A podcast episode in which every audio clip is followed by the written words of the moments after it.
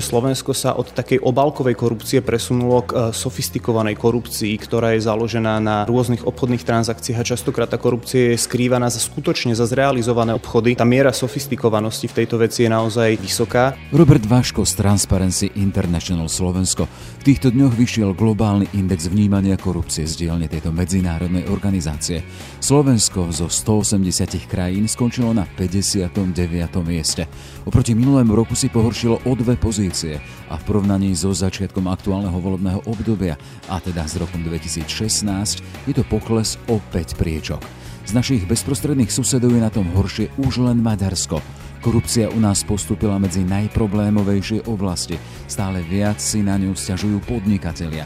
Ľudia ju ale paradoxne nahlasujú čoraz menej. Tí ľudia sa boja, že prídu o zamestnanie, že budú na nich kolegovia nazerať, tak povediať, cez prsty, respektíve, že sa im nejakým iným spôsobom zhorší postavenie, že orgány v čine trestnom konaní príjmu to oznámenie, ale nebudú sa im riadne zaoberať. Čiže v konečnom dôsledku tá osoba môže pociťovať strach, že hoci vyjde, ako sa hovorí, s kožou na trh a sprístupní tieto informácie, tak nakoniec celý ten prípad vyjde na vnívoč a v podstate môže ešte na tom tratiť. Čo meria index vnímania korupcie a prečo v ňom klesáme. Máme sa od koho učiť z postkomunistických krajín na tom najlepšie Estónsko z 18. priečky. V Estónsku funguje veľmi dobrá elektronizácia, to znamená nielen vo vzťahu k eh, voľbám, ale aj vo vzťahu k fungovaniu verejnej správy. Zavedenie týchto elektronických postupov elektronizácií podľa nášho názoru môže primeraným spôsobom obmedziť aj túto korupčnú činnosť, pretože pri elektronizácii jednoducho zanecháva sa digitálna stopa a tým pádom sú aj tieto veci lepšie odsledovateľné. Určite aj prístup policie do jednotlivých databáz a všetkých týchto vecí sú spojené s lepšou elektronizáciou. Podľa zistení trans Transparency International Slovensko pri trestaní korupcie sme sa zastavili na komunálnej úrovni. Za úplatky a rôzne nenáležité výhody sú postihovaní najviac tak zodpovední v obciach a mestách politikov a najvyššie poschodia moci zatiaľ jej trestanie obchádza. Zmenou môže byť očakávaná výmena na poste generálneho prokurátora. Je to absolútne najdôležitejší vo vzťahu k stíhaniu korupcie podľa nášho názoru, pretože to si aj verejnosť musí uvedomiť. Prokurátor je tá osoba, ktorá rozhoduje o tom, či sa daná konkrétna osoba, ten páchateľ postaví pred súd alebo nie. Podľa Roberta Vaška ale na účinný boj s korupciou nestačia len písané pravidlá. Samozrejme, regulácia a pravidlá sú dôležité, ale treba ehm, poukázať na to, že najdôležitejšie je tá kultúra tá integrita. Uh, teraz nehovorím o politiku, ale hovorím aj o, o nás, o nás, o verejnosti, ktorý každý musíme začať od seba a pristupovať k týmto veciam s nulovou toleranciou.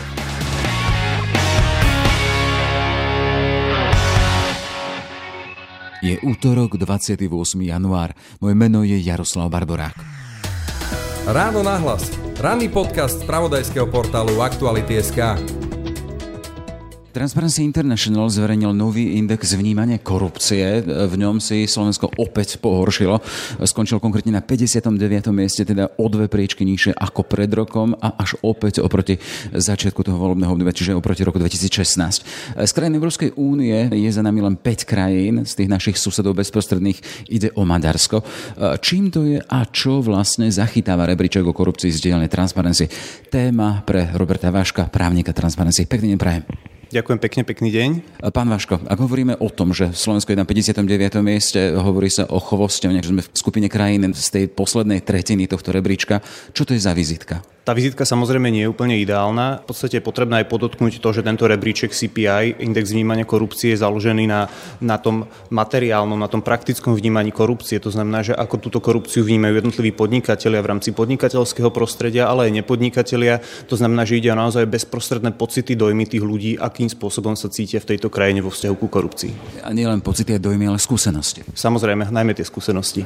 Tých sa samozrejme dotkneme, len poďme do toho európskeho kontextu. Hovoríme 59 z tých našich bezprostredných susedov sú horší, len Maďari a pred nami e, z tých postkomunistických krajín na tom najlepšie Estonsko. Chcem sa spýtať, v čom je Estonsko lepšie konkrétne ako Slovensko, aby sme, aby sme možno mohli vzhliadať k nejakým príkladom a vzorom? Áno, samozrejme, e, je to nelichotivá vizitka, ale vo vzťahu k Estonsku je potrebné podotknúť, že práve to, to Estonsko je svetlo na konci tunela v tom zmysle, že ako jedna z tých postkomunistických krajín, hoci zdedila toto dedičstvo postkomunizmu, sa dokázala umiestniť v top 20 a následne teda na 18. mieste v, v tomto rebríčku. Ťažko povedať presne, že v čom toto je, ale v, v prípade Estonska badáme viacero určitých pokrokov alebo viacero, viacero lepších opatrení vo vzťahu nielen ku korupcii, ale celkovo k organizácii fungovaniu verejnej správy. Vieme o tom, že v Estonsku funguje veľmi dobrá elektronizácia, to znamená nielen vo vzťahu k eh, voľbám, ale aj vo vzťahu k fungovaniu verejnej správy.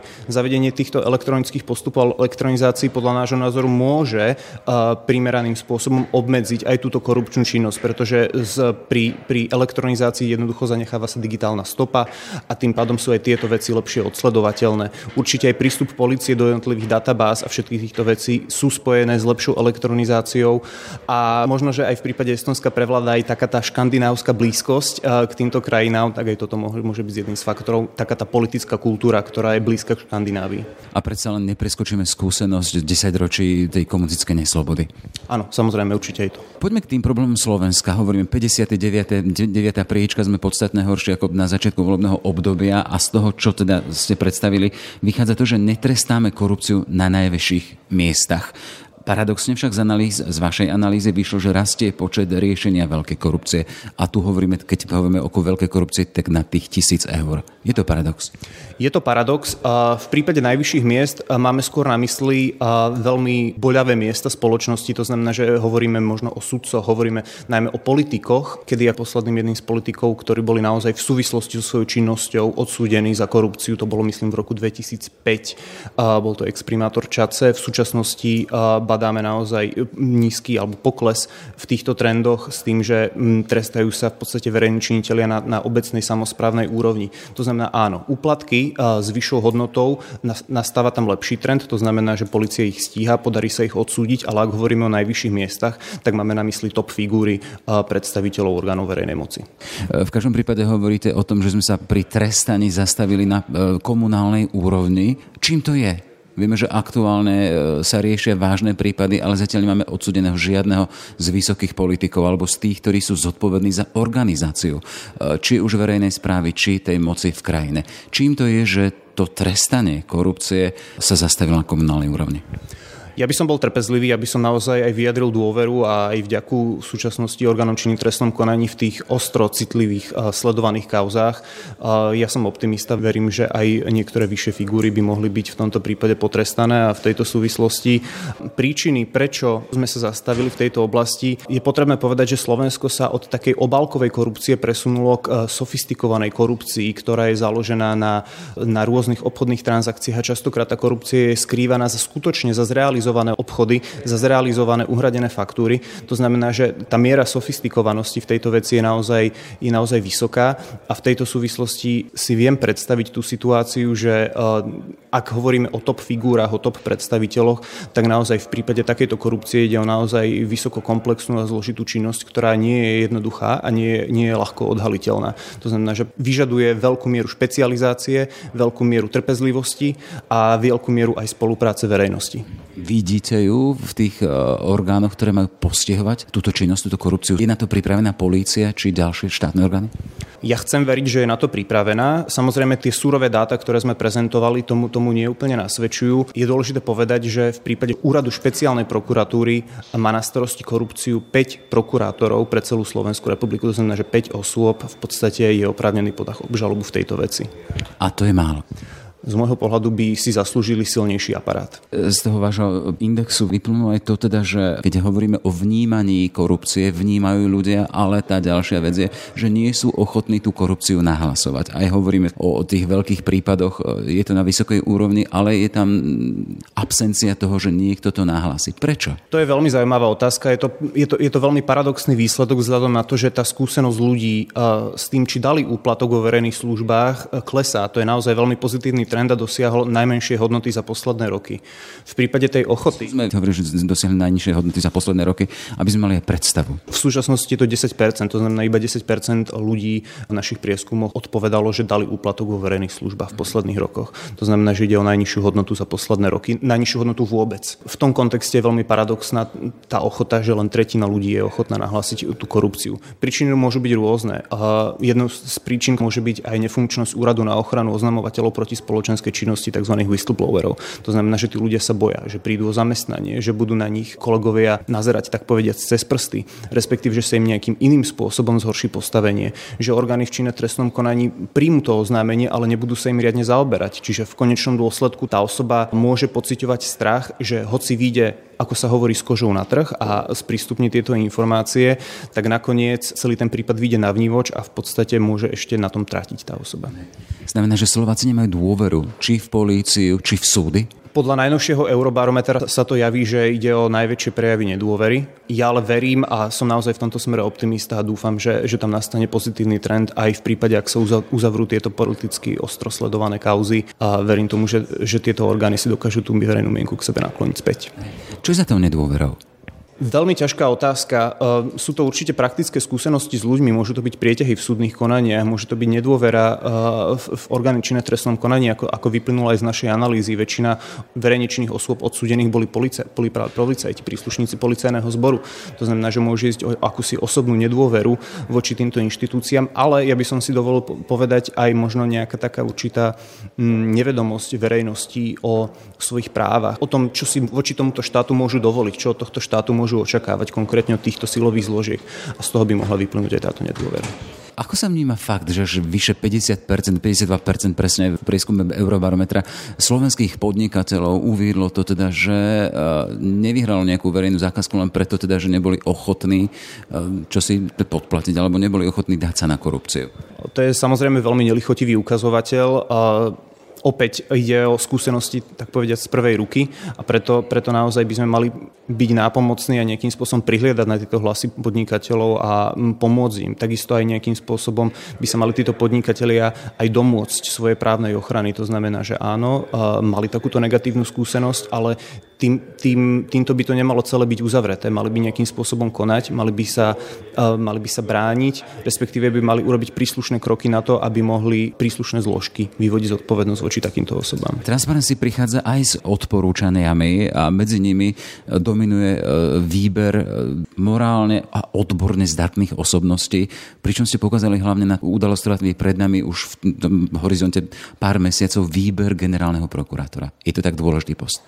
Je to absolútne najdôležitejší pozov vzťahu k stíhaniu korupcie podľa nášho názoru, pretože to si aj verejnosť musí uvedomiť. Prokurátor je tá osoba, ktorá rozhoduje o tom, či sa daná konkrétna osoba, ten páchateľ postaví pred súd alebo nie. To znamená, že od tejto osoby závisí, či táto osoba, či tento páchateľ bude spravodlivo súdený v súdnom procese. Toto je veľmi veľké oprávnenie. Samozrejme, toto je sveté právo prokurátorov, ktoré im patrí, ale preto by mala aj verejnosť, aj politici, aj my všetci by sme mali na túto pozíciu vzhľadať s tým rešpektom, že ide o naozaj veľmi dôležitý post a mali by sme tomu venovať aj primeranú pozornosť. Hovoríte o morálne a profesne zdatných ľuďoch, osobnosti. Osobnosti, určite. Osobnosti nezaťažené minulosťou, osobnosti, ktoré majú rešpekt, autoritu vo svojich kruhoch, ktoré majú za sebou výsledky a Mm, ako sa hovorí, aby aj e, z pohľadu verejnosti išlo o osoby, ktoré sú dôveryhodné, ktoré, ktoré sa tak nielen, ktoré nielen sú, ale musí sa tak aj javiť verejnosti. To je veľmi podstatné pri posudzovaní takých. Na druhej strane navrhujete aj e, oslabiť e, možnosť tých oprávnení generálneho prokurátora. Akú logiku má toto? Predchádzajúcich výstupoch som hovoril o prokurátoroch ako celku. Toto hovoríme konkrétne o generálnom prokurátorovi, ktorý podľa nášho názoru v jeho rukách sa kumuluje veľká moc. Tým nechceme naznačiť jeho zneužívanie, keď aj to prichádza do úvahy, ale považujeme to v tejto súvislosti za rizikové, aby generálny prokurátor, konkrétne ak sa bavíme o opatrení podľa paragrafu 363 trestného poriadku, ktoré umožňuje rušiť pravoplatné rozhodnutie policajtov a prokurátorov v prípravnom konaní. Inými slovami to znamená, že v podstate prebehne riadny proces, riadne, riadne konanie medzi prokurátorom, respektíve medzi policajtom v rámci trestného konania, ale do, tieto procesy sú ukončené a v podstate do toho môže vstúpiť generálny prokurátor a môže tieto procesy narušiť a nejakým spôsobom ovplyvňovať. Práve toto by sa malo oslabiť. Toto by sa malo podľa nášho názoru oslabiť, pretože si myslíme, že existuje dostatočne veľa mechanizmov, dostatočne veľa záruk, aby tá zákonnosť e, trestného konania bola zabezpečená aj bez tohto opravnenia generálneho prokurátora. Medzi ďalšími odporúčaniami a návrhmi riešení je viac transparentnosti v rozhodnutiach, či už policie alebo prokuratúry. S akým zámerom? Z našich záverov vyplýva, že väčšina rozhodnutí, ktoré skončia na úrade špeciálnej prokuratúry alebo špecializovanom trestnom súde, skončí odsúdením. To znamená, bez toho, aby sme vyvodzovali nejaké absolútne závery, z toho vyplýva, že problém môže byť niekde inde. A ak hovoríme niekde inde, tak uh, ten tieň podozrenia spada na políciu. To znamená, že uh, áno, uh, veci, ktoré sa pravoplatne ukončia, je pozitívne, ale je potrebné, aby polícia a orgány činné v trestnom ako také dávali, odhaľovali a dávali, rozpracovávali a dávali podklady tým prokurátorom, aby mohli konať. To znamená, že toto je pointa toho celého. A ďalšie ešte možnosti, aby aj vysvetľovali svoje kroky, hej? Ideálne, aby vysvetľovali. Nie všetci sa na tomto zhodujú, ale ja som zástancom otvorenej komunikácie. Tomu aktuálne vyzval napríklad aj prezidentka, keď teraz riešila v podstate postup v prípade bývalého generálneho prokurátora Drnku. Samozrejme, určite to nedáva dôveryhodnosti alebo respektíve populárnosti toho celého riešenia, ak verejnosť nemá možnosť spoznať dôvody, motivácie, samozrejme len v tom rozsahu, v akom sa nenaruší prebiehajúce trestné konanie. Ale ako som povedal, ja som za tú otvorenú komunikáciu nielen orgánov činných trestnom konaní, ale prípadne aj sudcov. Medzi odporúčaniami Transparency je aj to zriadenie úradu pre, na ochranu oznamovateľa proti spoločenskej činnosti. Vieme, že to už bolo na pôde parlamentu, ale stále to neprešlo. V čom bude zriadenie takéhoto úradu vyslovené pomocou preto, aby Slovensko postúpilo v tej protikorupčnej agende? Ja vás trošku iba popravím. E, v podstate zákonom bol zriadený tento úrad, ale nebol zvolený predseda tohto úradu. Ide v podstate o to, že v súčasnosti, keďže zvolený predseda nie je, tak túto právomoc na ochranu týchto whistleblowerov vykonávajú v súčasnosti inšpektoráty práce jednotlivé po, po celom území Slovenskej republiky. Častokrát tam je chaos v kompetenciách, častokrát uh, nevedia, ako uplatňovať tieto pravidla v praxi. Zriadenie tohto úradu a zvolenie predsedu umožní, bude nielen pozitívnym signálom pre verejnosť, že nebojte sa, uh, máte tu úrad, štátny úrad, ktorý je natoľko dôveryhodný, natoľko nezávislý, aby v prípade, že sa stretnete s touto činnosťou korupčnou, tak aby vás ochránil, aby vám poskytol dostatočnú aj právnu, aj inú ochranu a aby ste sa mohli riadne domáhať svojich práv v súvislosti s vašou oznamovacou činnosťou. V tom špecifickom čase krátko pred parlamentnými voľbami hovoríme o stave korupcie a protikorupčných opatrení na Slovensku, o výhľadoch, ako by to mohlo byť. Pri tých vašich analýzach ste nazreli aj do možno volebných programov programov jednotlivých strán a vidíte, našli ste tam body, ktorými môžu Slovensko posunúť ďalej v tejto oblasti? A priznám sa, naozaj iba veľmi zľahka sme nazreli do týchto programov, pretože v našej analýze sme sa zameriavali na tej empirické, na tie skutočné dáta, ktoré vyplývajú z rozhodovacej činnosti. Je, je jasné a je zrejme, že jednotlivé strany ponúkajú vlastné recepty na boj s korupciou. Samozrejme, regulácia a pravidla sú dôležité, ale treba um, poukázať na to, že najdôležitejšie je tá kultúra, tá integrita. Teraz nehovorím o politiku, ale hovorím aj o, o nás, o nás, o verejnosti, ktorý každý musíme začať od seba a pristupovať k týmto veciam s nulovou toleranciou, eliminovať tento neduch spoločnosti. Toľko teda e, index vnímania korupcie a Robert Vaško, právnik Transparency International Slovensko. Ešte pekný neprajem. Krásny deň, ďakujem pekne.